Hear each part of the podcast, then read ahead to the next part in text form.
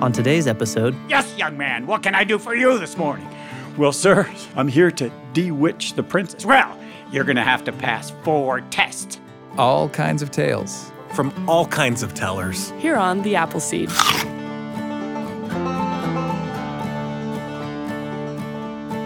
It's time for the Appleseed. In each episode of the show, we bring you stories from favorite storytellers, stories to entertain you and inspire you. They'll get you thinking and even help your family tell your own stories. I'm Sam Payne. And today we have a story from Philadelphia storyteller Ed Stivender. It's his take on a very old story of which there are many versions. Some people call the story Jack and the Magic Ship. Some people call it the Ship of Fools. Well, you'll remember Jack, of course, the character at the center of the story, the Appalachian trickster of Jack and the Beanstalk fame. Well, Jack is at the center of all kinds of stories, and he's a simple character whose wit and luck put him on top of things, usually in spite of it all. Well, today we take you on this adventure with Jack, one where he needs a little help getting out of a heap of trouble. Have you ever felt like you weren't the favorite? Then this may be a story for you. Have you ever had to face a formidable bully or a big challenge? Then this might be a story for you. Have you ever experienced the power of teamwork? Then this is a story for you. Here's Ed Stivender with a story he calls Jack and the Magic Boat, recorded live in the Appleseed studio.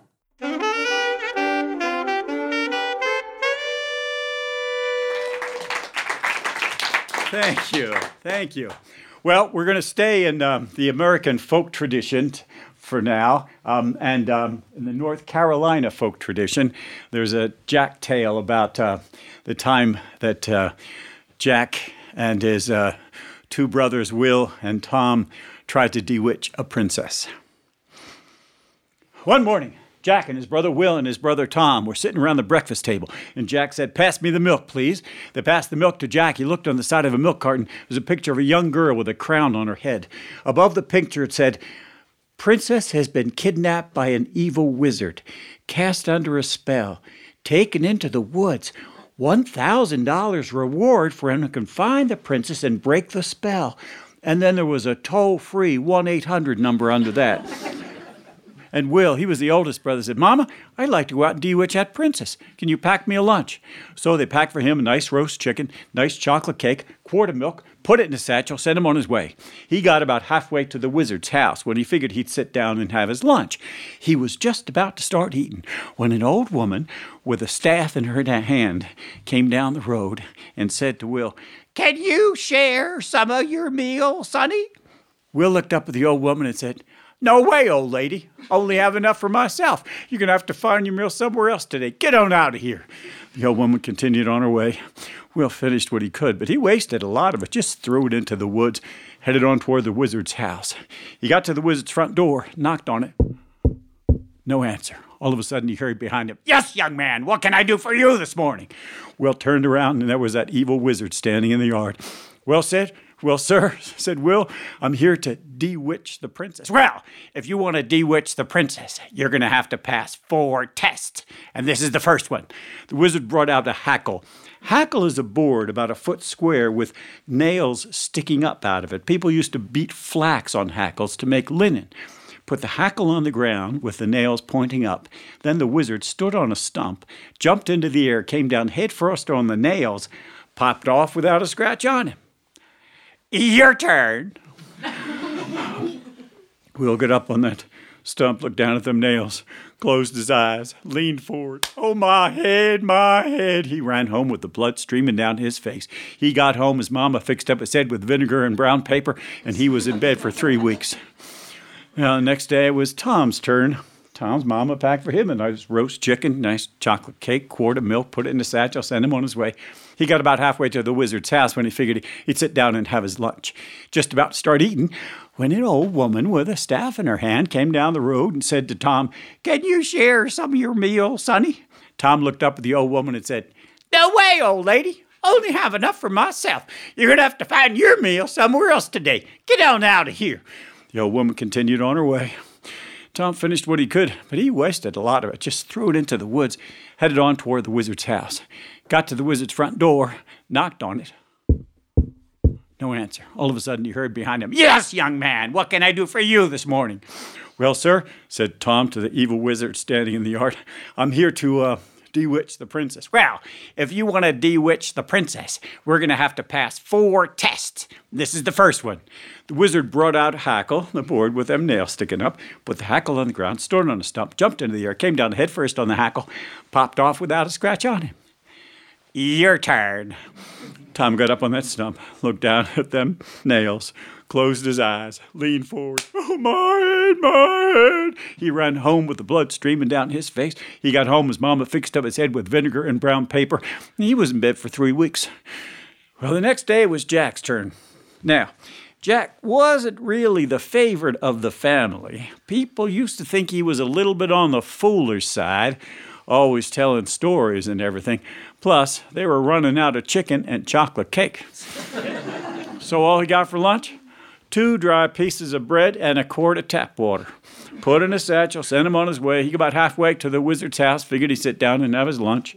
Just about start eating when an old woman with a staff in her hand came down the road, said to Jack, Can you share some of your meal, sonny? Jack looked up at the old woman. What do you think Jack said? Yes, ma'am. Have a seat. Old woman sat down. Jack gave her one of the dry pieces of bread, about half the tap water. When they were finished their lunch, the old woman said to Jack, I can see you're an upstanding young man, Jack.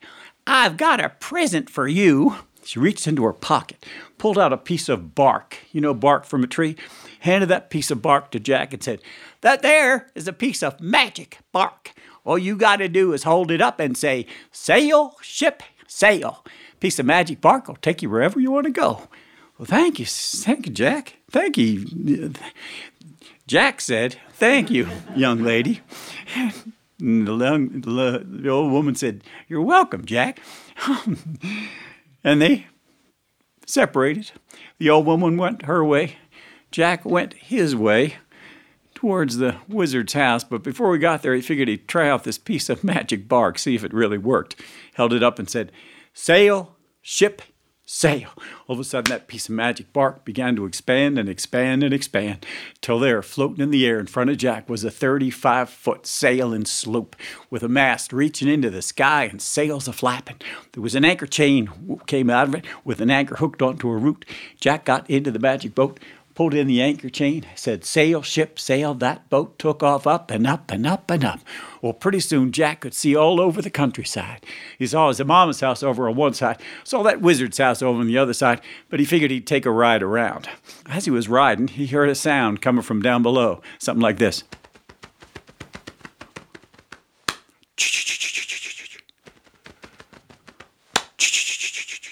Looked over the side of the boat. There, about down below, was a fella running so fast, butting his head into trees so hard that all the leaves would shake off.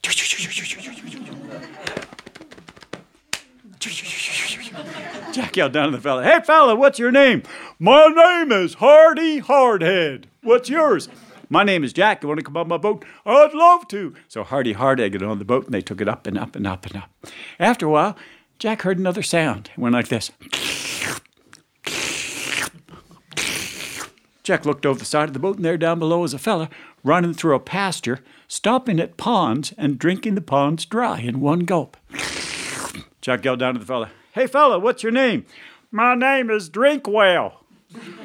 What's yours? My name is Jack. I want to come on my boat? I'd love to. So Drinkwell got on the boat and they took it up and up and up and up and up.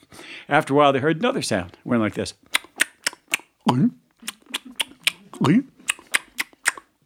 Jack looked over the side of the boat, and there down below was a fellow running through a pasture, chasing sheep, catching the sheep, eating them whole. Jack yelled down to the fella, Hey, fella, what's your name? My name is Eatwell. What's yours? My name is Jack. Want to come on my boat? I'd love to. So we will get on the boat, and they took it up and up and up and up and up. After a while, everything got real quiet. People in the audience were trying to figure out where the heroic women were. Jack looked over the side of the boat, and there down below were three young women. One of them was standing there with her hands cupped behind her ears. One of them was standing there with her hands over her eyes. One of them was standing there with her hands cupped around her nose. Jack said to the first young woman, Hey, young woman, what do you hear? I hear a monarch butterfly caterpillar chewing on a milkweed leaf 1,000 miles away. Ah, That's pretty good, young woman. What's your name? My name is Hearwell. What's yours? My name's Jack. Want to come on my boat? I'd love to. Hearwell get on the boat. Young woman who was shading her eyes with her hands, Jack said to her, Hey, young woman, what do you see? I see a raven coming down to eat a monarch butterfly caterpillar chewing on a milkweed leaf 1,000 miles away. Yeah, that's pretty good, young one. What's your name? My name is Seawell. What's yours? My name's Jack. Want to come on my boat? I'd love to. Seawell get on the boat. Young woman standing there with her hands cupped around her nose. Jack said to her, Young woman, what do you smell? I smell raven's vomit. 1,000 miles away. Them monarch butterfly caterpillars are poisonous, you know. so I heard, said Jack. What's your name? My name is Smellwell. What's yours? My name's Jack. You want to come on my boat? I'd love to. Smellwell got on the boat. They were about to take the boat up when they heard twang, zing. They looked over, and there was a fellow with a bow, just shot an arrow. Jack said to him, Hey, fella, what'd you just do? Well, I reckon I just put a raven out of his misery. 1,000 miles away. That's pretty good, young man. What's your name? My name is Shootwell. What's yours? My name's Jack. You want to come on my boat? I'd love to. So Shootwell get on the boat. They're about to take the boat up when they heard, Yum. Jack looked over. All he could see was a gray blur. Realized it was a young woman running so fast you could hardly even see her. Jack called out, Hey, young woman, hold on. What's your name? My name is Judy. But my friends on the track team call me Runwell. What's yours? My name's Jack. Want to come on my boat? I'd love to. Runwell got on the boat and they took it up and up and up and up. Well, after a while, Jack figured it was about time to go see that wizard. So he called out, Hard below! Which is only a command you can give in your sail if your sailboat is floating in the air. Sailboat came down and down and down, sailed in the air in front of the wizard's house. Jack jumped out of the boat, walked over to the front door, knocked on it. No answer. All of a sudden, he heard behind him, Yes, young man, what can I do for you this morning? Well, sir, said Jack, I'm here to um, the princess, me and my friends. Well, if you want to bewitch the princess, you're going to have to pass four tests. This is the first one. The wizard brought out the hackle, the board with them nails sticking up, put the hackle on the ground, stood on a stump, jumped into the air, came down head first on the nails, popped off without a scratch on it. Your turn. Well, sir, said Jack, I'd like one of my friends to try that. Oh, yeah? Which one of your friends? My friend, Hardy Hardhead. Hardy Hardhead got out of the boat, walked over to the stump, stood on the stump, jumped into the air, flipped around three times, came down so hard on the hackle, broke the hackle into a thousand pieces.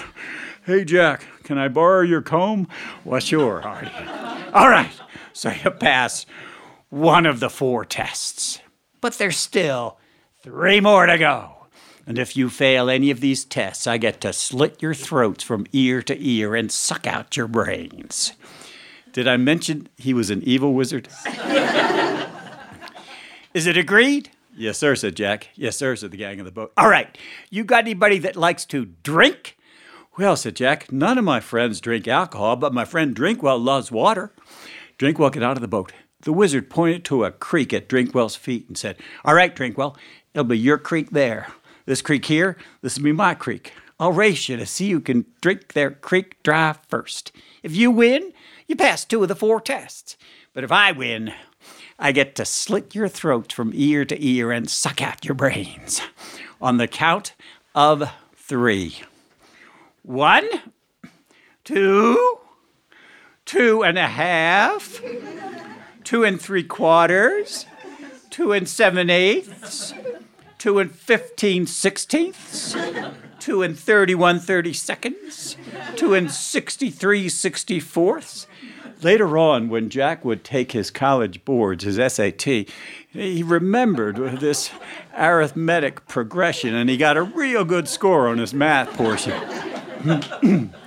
Two and 125, 127, 128ths, two and 255, 256s, three. And the wizard began to drink. But before he was half finished, Drinkwell had finished his whole creek and was beginning to drink from the headwaters of the wizard. All right! So you passed two of the four tests. But there's still two more to go. You got anybody that likes to eat? Well, as a matter of fact, um, said Jack, my friend Eatwell loves to eat. Eatwell, get out of the boat. The wizard disappeared behind his house, dragged out by the horns two prize winning cows. Handed one of them cows to Eatwell, held the other himself, and said, Here's the deal, Eatwell. I'll race you to see who can finish their cow first. If you win, you pass three of the four tests. But if I win, I get to slit your throats from ear to ear and suck out your brains. On the count of three. One, two, 2.5, 2.6, 2.7, 2.8, 2.9, 2.99, 2.999999. 2.99999993. The wizard began to eat, but before he was half finished, Eatwell had finished his whole count said, You got anything for dessert, sir? All right. So you passed three of the four tests, but there's still one more to go. You got anybody that likes to run? Well, as a matter of fact, said Jack, my friend Runwell loves to run. Judy, get out of the boat. the wizard took an egg broke the egg and let the yolk fall on the ground, handed half the eggshell to Runwell, held the other half himself, and said, Here's the deal, Runwell. I'll race you from here to the Pacific Ocean and back. They were in North Carolina at the time. 3,000 miles up, 3,000 miles back. You take your eggshell, fill it with salt water to prove that you've been there. If you win, we'll bewitch that princess. But if I win, I get to slit your throat from ear to ear and suck out your brains. On the count of three. Three! what a cheater. Took off. Runwell passed him, got to the Pacific Ocean, filled her eggshell with salt water, was on her way back when the wizard met her coming halfway. The wizard knew he was going to have to pull another dirty trick. Reached into his pocket, pulled out a bottle of chloroform, a chemical that makes you go to sleep say no to drugs. Out of his other pocket, he pulled a handkerchief, put the chloroform on the handkerchief, and as Runwell ran past, covered her mouth and nose with that handkerchief so that she fell asleep right on her feet. She lay down on the ground. The wizard left that handkerchief on her mouth and nose, sped on to the Pacific Ocean, knowing that Runwell would never wake up. Meanwhile, back at the ranch, Jack and the gang were getting worried. Jack's here, well. Jack says, Here, well. What do you hear? Ah, I hear snoring, Jack. 1,500 miles away. Smell well? What do you smell? Ah, I smell chloroform, Jack. 1,500 miles away. See well? What do you see? Oh no, looks like Runwell is sleeping on the job, Jack.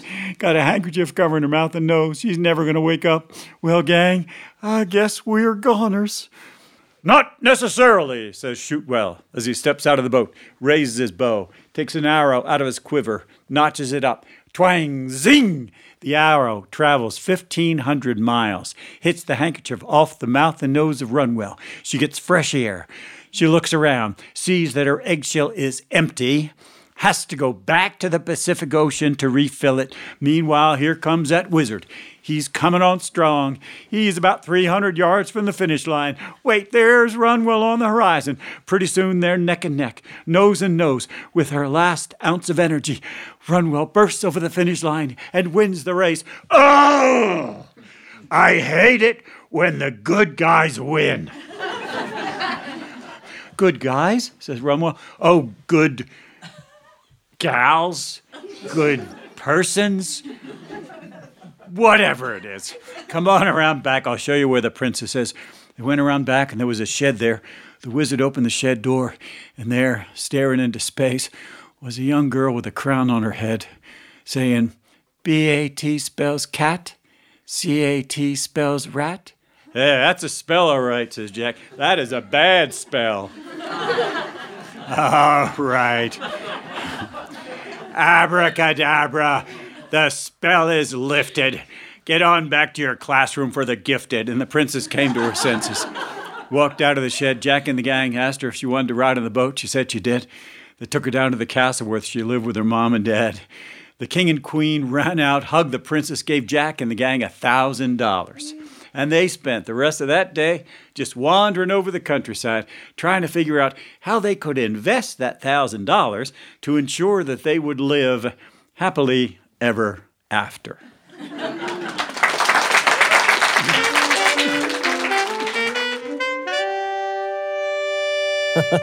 Ed Stivender with Jack and the Magic Boat, a story of which there are many versions, old and new, and we love that one. We hope you enjoyed it as much as we did.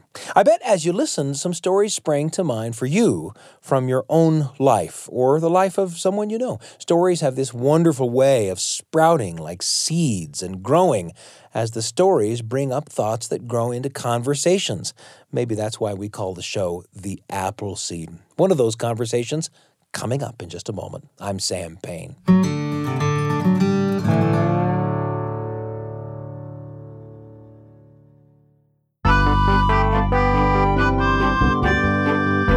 It's such a pleasure for me to be with you on today's episode of The Appleseed. You know, as I was listening to Ed Stivender tell that terrific story, it brought back a memory for me. I was a young father of three little boys, and, well, it was inevitable that one of them would want to play a team sport. It was the middle boy. He was six, and he wanted, wanted, wanted to be on a soccer team in the local little kids' soccer league. He wanted to be on the soccer team partly because one of his neighborhood pals was on the team. Also, he was going to get to wear a cool soccer jersey, right? Well, me, I have to admit right up front that I knew nothing about soccer. But it sounded like a blast and a good way for the boy to get some some summer exercise. So I shrugged my shoulders and imagined a summer of sitting on the sidelines in a camp chair, cheering the child on, or kicking a soccer ball around in the backyard together. I mean, after I bought a soccer ball, that is.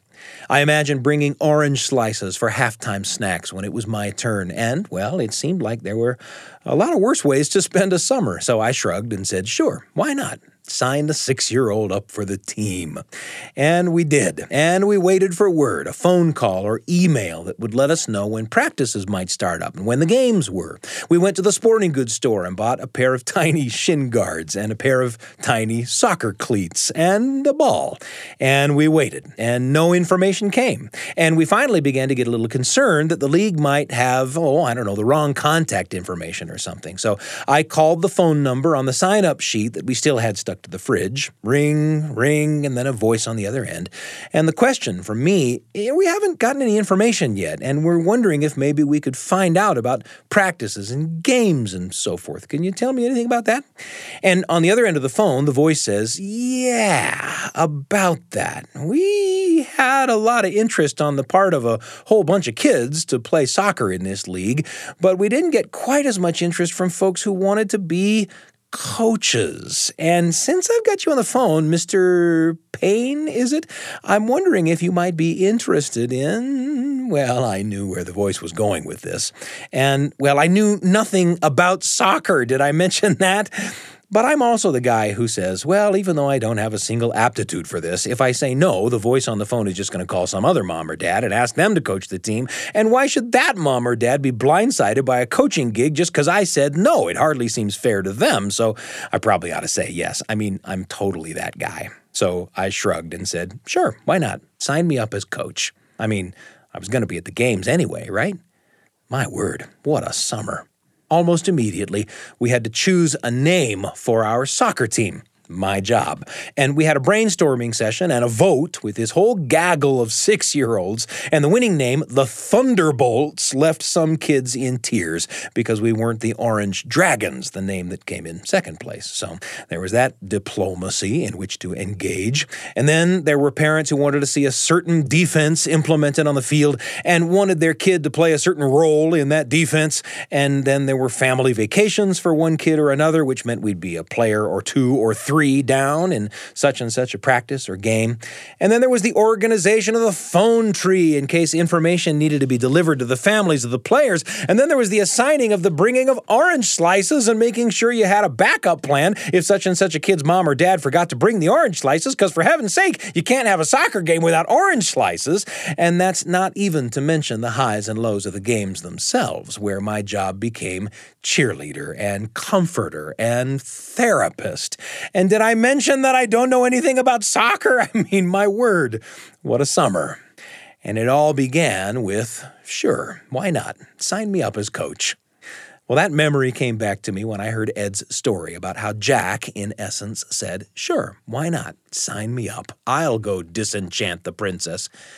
We enter into what will become the biggest ventures of our lives with a degree of nonchalance and naivete that is, well, it's terrifying to think about. Marriage, careers, schooling. It seems we so often fail to enter any of those things with the preparation that perhaps they deserve. So, how do we get through any of it? Well, in that summer of soccer, you ought to know that the dad of my son's friend, you know, the friend that was the reason my son wanted to be on the team in the first place, well, that dad stepped up to be assistant coach. One of the Thunderbolt parents signed up to organize the orange slices. Another parent found us a great place, an enormous expanse of grass and shade where we could practice. I often sat down in the living room that summer with a neighbor, not associated with the league at all, a big soccer fan, who taught me the basics. And, of course, there was the energy coming from each one of those wonderful kids. My thunderbolts. What a summer. Sometimes I don't know how we make it through some of the big things we enter into, but I do know that just like Jack in Ed Stivender's story, we don't make it through alone. So, as for the next big adventure, whatever that is, sure, why not? Sign me up and come along, won't you? Thanks for joining us today on the Appleseed, and thanks to Ed Stivender for sharing his story. Listening to these stories always brings up memories for me that I love to share. Where do the stories take you?